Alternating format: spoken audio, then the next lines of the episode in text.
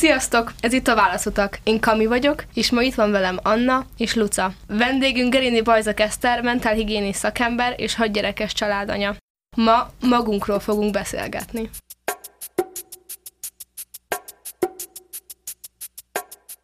Képzeljétek el, most a múlt héten másodszorra is megbuktam a forgalmi vizsgámon, ami nekem egy nagyon-nagyon szokatlan és furcsa érzés volt, mert az életem során még soha nem ért igazi kudarc. Úgy érzem, hogy nagyon szerencsésnek mondhatom magamat, mert tényleg eddig mindig minden sikerült, és az, hogy most valami nem sikerült, az úgy megcsorbította az önbizalmamat hirtelen, hogy kettő napon keresztül, bármikor szóba került ez az eset, akkor csak sírni tudtam.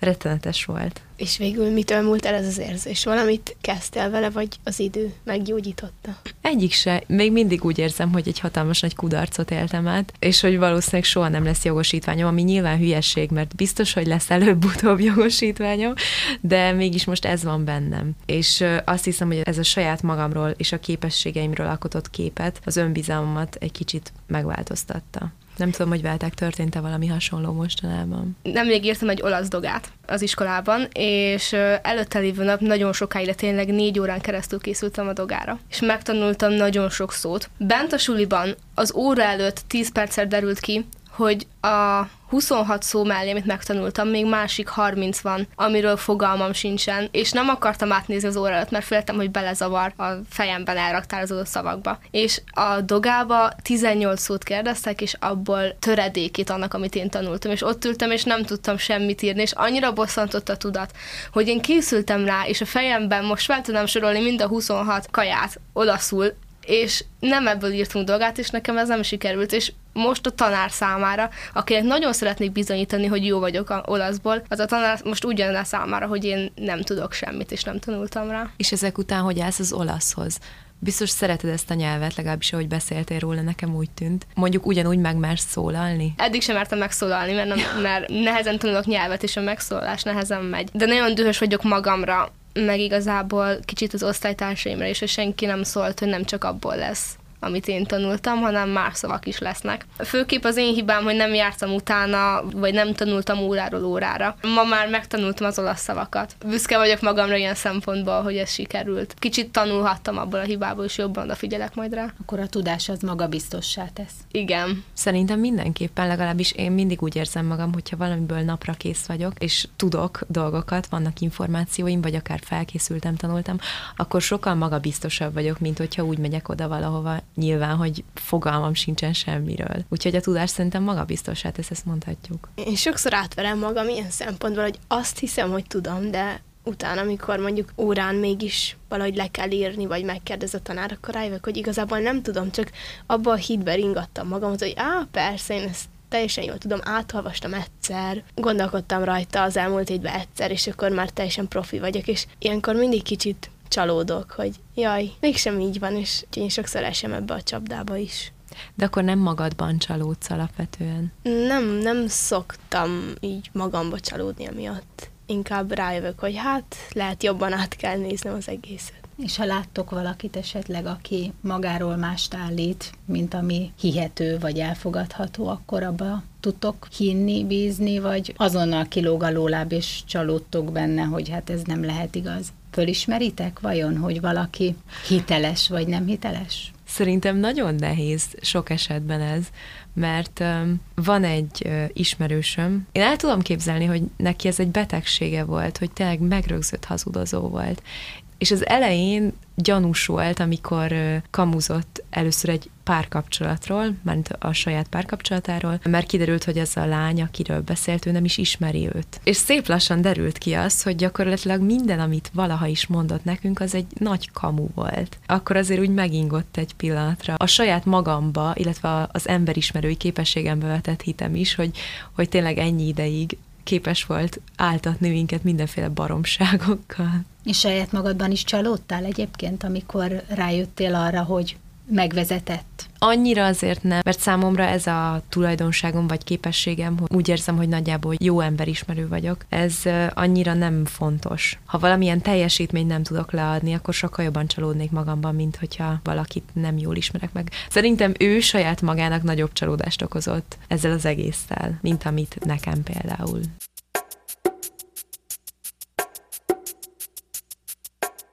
Mi van hatásra az önbizalmadra, ami befolyásolja jó vagy rossz irányba? Szerintem mindenkinek más van hatással az önbizalmára, mert van, aki sokkal inkább a külsőségekre fókuszál, van, aki sokkal jobban megérint az, hogyha valaki egy belső tulajdonságát szólja le. Talán az, hogyha valaki lekövérezne. Persze attól is függ, hogy ki mondja, tehát hogyha valami számomra teljesen érdektelen személy, akkor annyira nem ráz meg, csak hogyha tényleg valaki van, aki fontos számomra. Én nem tudok ilyen konkrétat mondani, inkább az építi az önbizalmamat, hogy éppen veszi el, hogyha ha valaki mond nekem valamit. Például nem olyan rég megdicsérték, ahogy öltözködöm, és ez nekem nagyon jól esett, és nem is feltétlenül az, amit te mondtál, Luca, hogy egy olyan ember, aki köz közel áll hozzám, mert akkor azt gondolom inkább, hogy biztos kedves akar lenni, hanem inkább valamilyen idegen vagy külsős ember, mert az, az miért dicsérné meg, hogyha nem így van, mert nem hiszem, hogy különben fel akarná dobni a napomat, vagy ilyesmi, úgyhogy ezek mindig nagy pluszt jelentenek. Idegentől való dicséret az sokkal jobban megérint és épít engem, mint egy barátomtól. Pont azért, amit te mondtál, Anna. Mert hogy azt gondolom, hogy a barátom csak kedves akar lenni velem, és egy idegen pedig miért dicsérne meg? A barátnőmmel volt, hogy mentünk egy buliba, és a metrón ültünk, és egy egy srác nagyon bámult a barátnőmet. Felfigyeltünk már rá mind a ketten, és így néztük, hogy picit fura, de nem csinál semmit, nem tolakodik, nem nyomul, szóval így rendben volt. És aztán pont ott szállt le, ahol mi is, és oda ment a barátnőmhöz, tök zavarba volt, el volt pirulva, és megszólalt, hogy bocsánat, hogy ezt mondom, és nem akarok tolakodó lenni, de nagyon szép a ruhád. És csak így elsétált. És mi ott álltunk, és legalább egy öt percen keresztül beszélgettünk, hogy mennyi bátorság kellett ahhoz, hogy ide jöjjön, és ezt elmondja neki, és hogy milyen jól esik igazából hogy így megdicsérte őt, és utána a barátnő még a mai napig felhozza, hogy emlékszem, amikor megdicsért engem, és milyen jól esett neki. Ezt imádom csinálni, Kami. Én a srác vagyok ebben a sztoriban, mert én nagyon-nagyon szeretem azt csinálni, hogyha látok valakit a metrón, a buszon, az utcán, akárhol, aki tényleg egyszerűen csak jó ránézni, mert vagy mosolygós, vagy szép, vagy boldog, vagy bármi, akkor oda megyek és megmondom neki, hogy gyönyörű szép vagy. De igen, én is ezt érzem, hogy csodálatosan jó érzés kimondani valakinek azt, hogy mennyire szép, mert utána látod a mosolyán azt, azt a boldogságot, amit te okoztál egyrészt, másrészt pedig tudod, hogy onnantól kezdve ő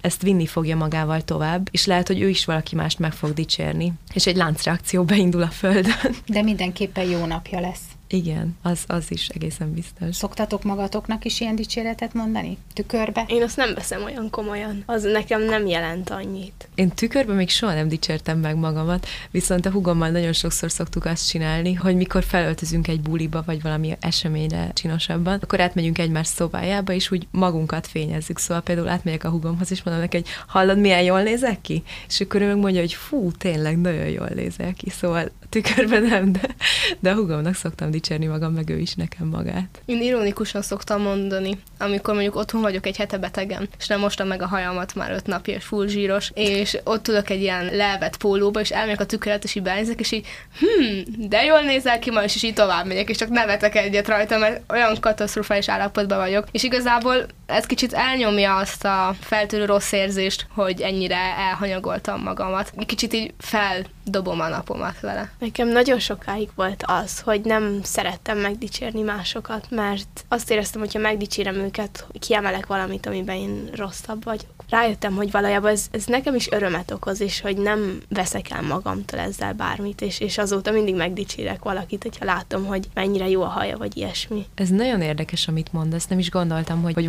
valakiben gát van az iránt, hogy megdicsérjen másokat, mert egy csomószor inkább az iránt szokott ott lenni a gát, hogy amikor megdicsérnek, akkor azt hogy fogad. Nagyon érdekes, mert engem pont a Máté tanított meg így akarva akaratlanul arra, hogy elfogadjam a bókokat, mert egyszer volt egy ilyen összejövetel, ahova jobban kicsíptem magamat, nem tudom miért olyan, olyan hangulatom volt, és megdicsért, hogy jól nézek ki. És így elhúztam a számot, hogy nem igaz, és erre válaszolta, hogy ha valaki megdicsér, akkor inkább mondd azt, hogy köszönöm. Akkor mindkét fél jobban érzi magát, mint ha most elhúzod a szállat, és akkor egy ilyen kínos szituációt hozol elő, hogy a srác vagy csaj se tudja, hogy mit reagáljon arra, hogy te elhúzod a szállat, és te se tudod igazából, mit csinálj. És megfogadtam a tanácsát, és azóta bárki megdicsér, mindig azt mondom, hogy köszönöm. És elmosolyodok, meg, vagy visszadicsérek, ha éppen rajta is van, ami különösen tetszik. És azóta észrevettem magamon, hogy én is sokkal jobban kezdem elfogadni magam, amióta megköszönöm a bókot, mintha inkább csak elhúznám a számat, és azt mondanám, hogy ez nem igaz. De ez alatt azt érted, hogy komolyan veszed, amit mond? Igen, mert eddig, ha elhúztam a számat, vagy mondtam, hogy nincs igaza, azzal megcáfoltam őt, azt mondtam, hogy ő biztos, hogy hazudik, vagy valami hátsó szándéka van, és nekem van igazam, hogy én nem nézek ki jól. És amiután megköszönöm, azzal meg igazat adok neki,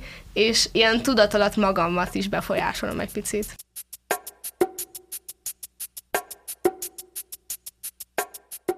Szerintem a bókot nyugodtan szabad elfogadni.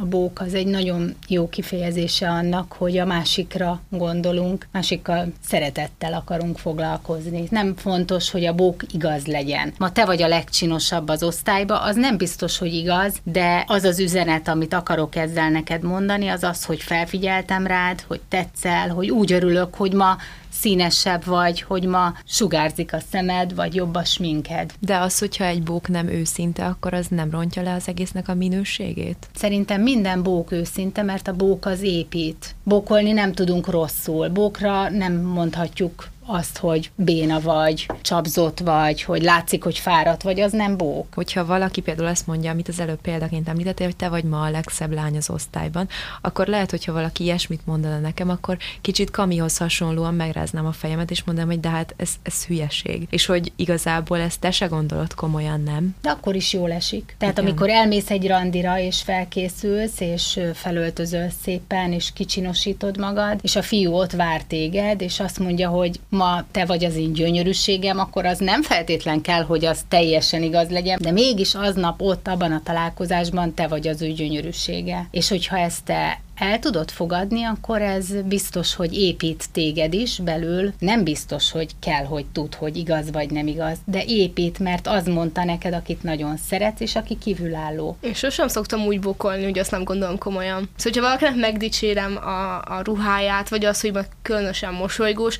akkor azt mindig úgy is gondolom. És pont ezért nem mondok ilyen nagyon, nem tudom, gicses vagy nyálas dolgokat, hogy majd te nézel ki a legjobban, te vagy az én napom fénypontja, mert szerintem ő se fogja komolyan venni. Míg ha mondjuk azt mondom, hogy nagyon szépen mosolyogsz, vagy hogy mitől vagy ilyen jókedvű, vagy megdicsérem az új ruháját, az lehet, hogy sokkal jobban fog esni neki, mint ha ilyen elnagyolt dolgokat mondanék. A mai fiúk szoktak bókolni? Szerintem igen. Milyen bókokat használnak? Szerintem a legtöbb fiú azért a klasszikus bókokat beveti, hogy milyen csinos vagy, vagy szép vagy, tetszik a ruhát, stb. stb. Legalábbis én így tapasztaltam. Szerintem van, hogy elég furán csinálják, vagy hogy bóknak szánják, csak nem úgy sikeredik, vagy hogy ők is félénk egy kicsit, és nekem volt egyszer egy ilyen élményem, hogy bementem suliba egy olyan pólóba, ami még nem volt rajtam. És ennek a pólónak az egyik válla kivágott volt, és akkor odajött az egyik osztálytársam, és kérdezte, hogy Anna, miért, miért ilyen a pólód, hogy, hogy ki van vágva? És akkor én ezt kicsit támadásnak vettem, vagy hogy miért most mi a baj velem, és ezt meg is mondtam neki, és mondta, hogy jó, nem úgy értette, tök jó a pólóm, csak meg akarta kérdezni, hogy így akarta mondani, hogy amúgy tetszik neki, és hogy nem jött le rögtön, és emiatt kicsit olyan félreértető volt. De mégis a szándék az az volt, hogy bókoljon vele.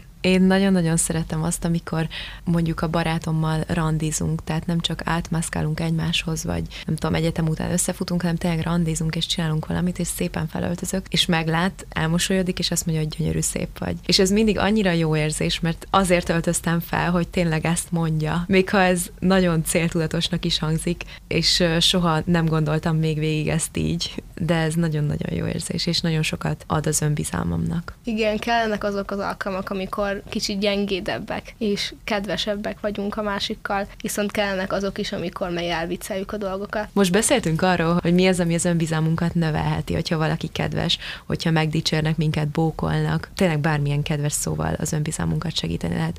Viszont mi az, ami roncsolja az önbizalmunkat? Egyáltalán mi az, hogy önbizalom?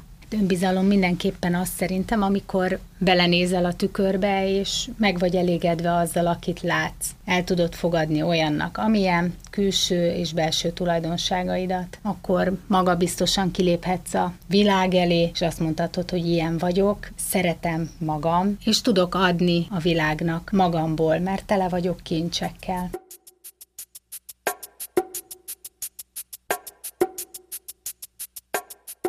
És ilyen létezik, hogy van olyan ember, aki tényleg ki tud így lépni a világ elé?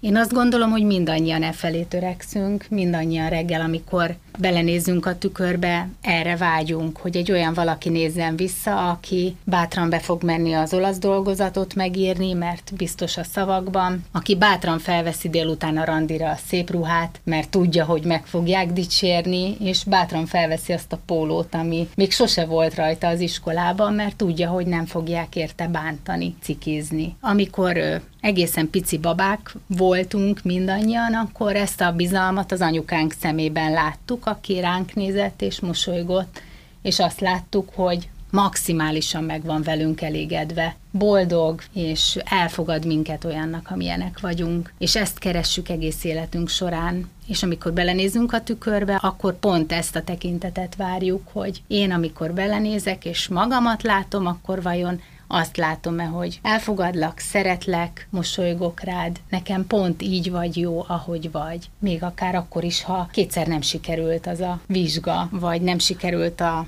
az olasz dolgozat. Tehát bármikor, akkor is másnap belenézek a tükörbe, és tudom, hogy attól én még a helyemen vagyok, attól én még szerethető vagyok. Vannak nehézségeim, mindenkinek vannak. Tényleg az édesanyánk az, aki úgy feltétel nélkül szeretve tud ránk nézni. Nagyon szép volt, még soha nem jutott eszembe. Kisgyerekként tele voltunk önbizalommal, meg láttuk az anyukánk szemén, hogy értékesek vagyunk, és hogy jók vagyunk. Mi lehetett az a pont, vagy az a kor, amikor elkezdett megváltozni bennünk, hogy mégse vagyunk tökéletesek, hogy mégse vagyunk olyan jók, hogy már nem látjuk, hogy az anyukánk olyan szeretve néz ránk. Hát amikor elkezdesz eltávolodni ettől a képtől, kimászol az anyukád öléből, és elindulsz felfedezni a homokozó szélén lévő másik süti formát. És közben akadályokba ütközöl, és a másik kisgyereknek az anyukája már nem úgy néz rád, és a másik kisgyerek már kifejezetten akadályt gördít eléd, mert az az ő játéka, és azt ő nem akarja odaadni, és te igazából nem érted, hogy, hogy miért nem, amikor te reggel még szerethető voltál, és maximálisan elfogadható, és hogy ő mit akar most, miért nem ért meg téged. De akkor ezáltal egyértelműen rombolódik az önbizalma, de akkor mégis mi az, ami, amivel meg tudod tartani azt, hogy ne építse ezt le? Azt gondolom, hogy mindig, ha visszatérünk ahhoz a forráshoz, amiből táplálkoztunk, akkor az megerősít minket gyerekként, ezért nagyon fontos a, a szülők szemében látni azt, hogy bíznak bennünk. Aztán később a kedvesünk szemébe látni, hogy örül nekünk, hogy elfogad minket, hogy még akár meg is dicsér minket, vagy bókol, de az biztos, hogy az életünk során nagyon-nagyon sok olyan emberrel találkozunk, akinek a szemében láthatjuk ezt a bizalmat. Én még a saját gyerekeim szemében is láttam ezt a bizalmat. Tehát nem csak gyerekként az anyura nézve élem meg a bizalmat, hanem ahogy egy kicsi gyerek rám néz, ő is annyira tud bízni bennem, hogy én rábíznám az életem. Mert közöttünk ez a bizalom árad, és én ebből töltekezem. Ez nagyon nehéz, hogy úgy szeres valakit, hogy tényleg minden évvel együtt. Szerintem mást szeretni és teljesen elfogadni könnyebb, mint magadat. Legalábbis én legtöbbször ezt tapasztaltam. Bennem sokkal jobban megmaradnak azok a negatív élmények, amikor láttam valakin, hogy elhúzódik tőlem az érintésem elől, vagy hogy csúnyán néz rám, mert, mert nem tetszik neki, ahogy kinézek, vagy hogy viselkedek. És az én fejemben ezek sokkal jobban élnek, mint azok, amikor láttam, hogy valaki gyönyörködve néz rám, vagy éppen megpuszil, vagy megölel. Néha, amikor ilyen um, rossz hangulatban vagyok, akkor így előtörnek. Vagy amikor egy új emberrel ismerkedek meg, akkor is előtör ez az érzés, hogy mi van, hogyha ő is azt fogja látni bennem, amit ez a sok-sok-sok-sok ember, aki elhúzódott, vagy aki csúnyán nézett rám. És ilyenkor magamba fordulok, és inkább nem megyek oda hozzájuk, vagy visszamegyek azokhoz az emberekhez, akiknek a szemébe láttam a bizalmat. De akkor valahogy már az ő szemükben sem olyan igazinak tűnik az a fény, és annyira le tudja rombolni az, az önbizalmat, meg igazából az egész önértékelésemet, amikor egyetlen egy pillantás elég, és mint egy ilyen kártyavár összedől. Ekkor jövök rá, hogy olyan ingatag az, amit felépítettem, és vagy nem tud megerősödni, hogy elég egy pillantás, vagy egy rossz mozdulat ahhoz, hogy az egész összedőljön. Szerintem nagyon-nagyon sok félelem között éltek, és élünk mi felnőttek is. Ezek a körülöttünk lévő dolgok, amik a világból áramlanak ránk, akár az interneten, televízióból, rádióból, újságokból, óriás plakátokról, ezek mind-mind elvárásokat támasztanak felénk. És ezek az elvárások arra jók, hogy megkérdőjelezzük magunkat, hogy meg fogok neki felelni? Jó leszek? Elfogadható leszek? Szerethető leszek? És ezekre, ha nem vagyok elég magabiztos, akkor félelemmel válaszolok, vagy hátrébb lépek, és azt mondom, hogy én erre most nem akarok még válaszolni. Vagy elkezdem keresni a válaszokat a barátaim körébe, hogy te mit mondanál, te szerinted én ezt meg tudom csinálni, ezt a vizsgát? Vagy hasonlítok én ahhoz a top modellhez, aki ott van az óriás plakáton? Vagy szerinted értem én ezt a zenét? Vagy meg tudom tanulni azt a nyelvet, ami áramlik rá ránk, mint elvárás, és ezektől félünk. Mindannyian félünk. Felnőttek is félnek a rájuk zúduló elvárásoktól.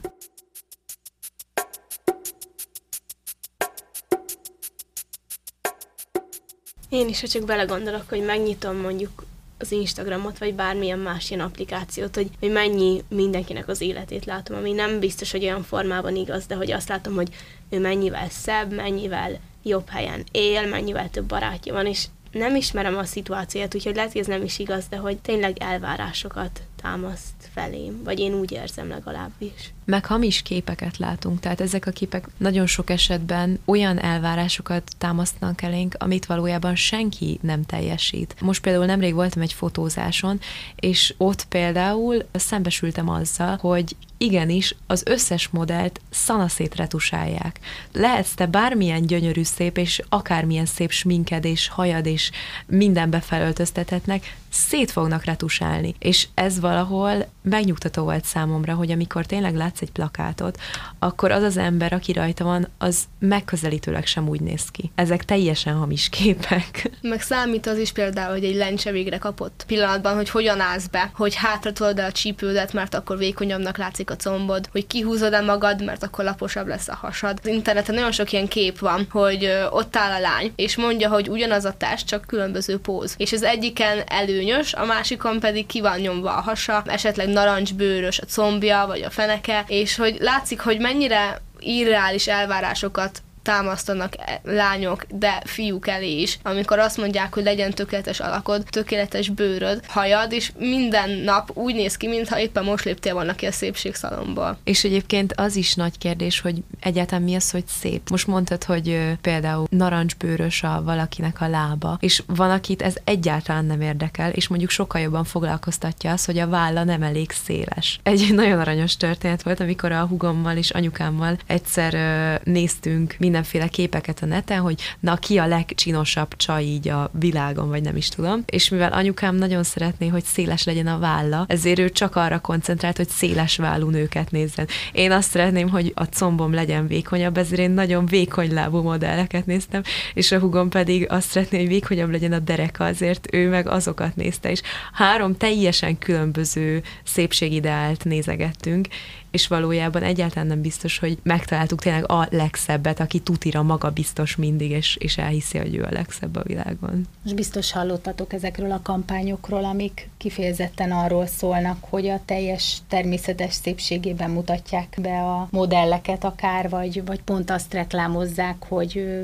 maradj egészséges, és nyugodtan táplálkoz normálisan, attól te még szép és jó maradsz. Láttatok ilyeneket? Igen, rengeteget láttunk, és én nagyon szeretem nézni esetleg a plus size modelleket, ahogy lehet, hogy hamis mosoly van az arcukon, de akkor is mosoly van az arcukon, amikor felvállalják. Esetleg vékonyabb modell megmutatja a hibáit, amit a képeken nem látsz. És ilyenkor kicsit megnyugszom, hogy ha neki lehetnek hibái, akkor nekem is lehetnek. Ez érdekes, amit mondasz, mert engem a plus size modellek mindig rossz érzéssel töltenek el el. Én úgy vagyok vele, hogyha meglátok egy szép képet egy modellről, vagy egy lányról, aki nagyon-nagyon jól néz ki azon a képen, akkor mindig valamilyen szinten ez motivál engem arra, hogy tegyek azért, hogy így nézzek ki. Tehát, hogy mondjuk ne zabáljak megállás nélkül chipset, és esetleg sportoljak valamit, mert amúgy attól is tök jól érzed magad, hogyha sportolsz. És engem ez az egész ilyen plusz size dolog, ez nagyon rossz érzéssel tölt el, mert engem is szétretusáltak ezen a fotózáson, viszont úgy éreztem, hogy én mindent megtettem annak érdekében, hogy tényleg egy jó képet adjak. És amikor ezeket a modelleket látom, akkor alapból nincs is olyan nagy kedvem például megvenni az adott terméket. Nyilván nagyon bunkó hangzik, de, de tényleg. Én mondjuk nem plakátokon, hanem videókon szoktam látni, hogy ma már vannak olyan hát kifejezett trendek, alapultak erre, hogy ott van egy vékony lány, és egy kicsit molettebb, és ugyanazokat a ruhákat veszi fel. És mindig szoktam nézni, hogy melyik ruha melyik lányon áll jobban. És vannak kifejezetten olyan ruhák, amik a molett lányos sokkal jobban állnak, mert kiemelik a csípőjét, és szoktam nézni, hogy ezek a lányok általában lehet, hogy csak kamerán keresztül, de sokkal magabiztosabbak, mint egy-egy vékony lány. És ilyenkor érzem azt kicsit, hogy az önbizalom megszépíti őket. Mert ha alapból egy duci lány eltakarná magát, és nem lenne magabiztos, akkor, akkor senki rá se nézne, és maradna a futottak mi kategóriában. De ha kihúzza magát is, és felöltözik szépen csinosan, és magabiztosan sétál be egy terembe, akkor mindenki utána fordul, mert egyszerűen a magabiztosság megszépít és ráhívja az emberek figyelmét. Én nagyon-nagyon egyet tudok veled érteni, Kami, mert van egy ismerősünk, aki, aki kicsit alacsonyabb, és nem annyira vékony, és annyira jól öltözködik, és mer jól öltözködni, meg olyan dolgokat felvenni, ami nem takarják el, és, és tényleg ránézel, és nem is azt látod, hogy nem egy, egy modell alkat, hanem azt, hogy na igen, ez egy, ez egy jó csaj, és, és egyszerűen tényleg egy más aurát kap az az ember, aki maga biztosan lép be egy terembe, és nyilván amit te sugallasz magadról, azt a többiek is elhiszik és szerintem ez nagyon fontos, hogy pozitív dolgokat közvetíts a többieknek. Igen, a magabiztosság öltöztet. Már a között is van különbség, hogy egyáltalán megmosod a hajadat, amikor kilépsz az utcára, vagy kimész zsíros hajjal, mert nem összehasonlítható a kettőnek az érzése, hogy úgy mész, hogy inkább összehúzod magad, görnyetten jársz, vagy pedig kihúzod magad, mosolyogsz, és kicsit feljebb emeled az álladat, ahogy mész. Volt ebbe valaki, aki mintátok volt? Egyszer volt én, hogy egy edzéstársam azt mondta nekem, hogy, hogy ő olyan szeretne lenni, mint én is. És nekem ez annyira jól esett, és ez, ez már több éve történt, és azóta emlékszem rá, mert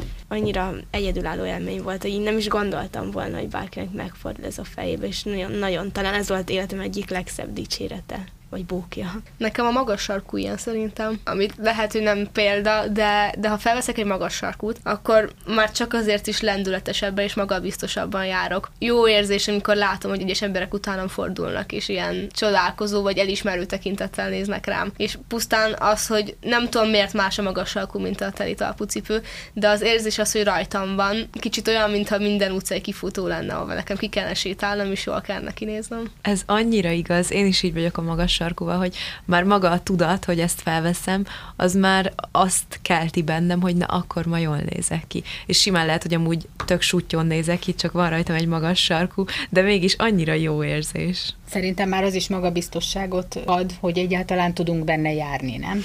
Nekem apukám mondta, hogy tanuljak meg úgy járni, hogy nem is öltözködök kihívóan, de mindenki utánam nézzem. Mert mesélte, hogy neki volt egy olyan osztálytársa, nem öltözött kihívóan, mégis olyan magabiztosság árat belőle, meg abból, ahogy járt, ahogy belépett egy terembe, hogy mindenki után nézett, és mindenki elismerően fogadta a puszta jelenlétét. Már volt benne valami, ami a többi lányból hiányzott. A magas sarkunk kívül mi az, ami még magabiztosságot adhat nekünk? Szerintem a nevetés, meg a mosoly nagyon fontos. Én kifejezetten szeretem a mosolyomat. Most, ahogy ezt felteted ezt a kérdést, elkezdtem gondolkodni, és eszembe jutott a hajam, a szemem, és mindegyiket valamiért meg tudtam cáfolni. És neked, Luca? Ami engem magabiztossá tud tenni, az az eszem, hogy tényleg úgy érzem, hogy a legtöbb helyzetben tudok gyorsan gondolkodni és gyorsan reagálni, és azáltal, hogy meg tudom formálni a gondolatomat, és ezt közzé tudom tenni, ezáltal a véleményemet komolyan veszik. Talán az egy nagyon fontos mérföldköve a felnőttnek, hogy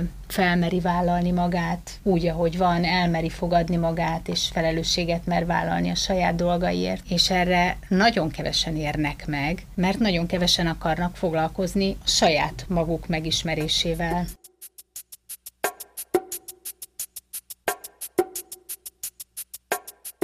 Ez volt a Válaszutak, köszönjük, hogy hallgattatok minket. Én Luca vagyok, és itt volt velem Kami és Anna. A vendégünk pedig Geriné Bajzak Eszter mentálhigiéniás szakember volt. Kövessetek minket Instagramon, és hallgassátok az adásainkat a Spotify-on és az Apple Podcast-on.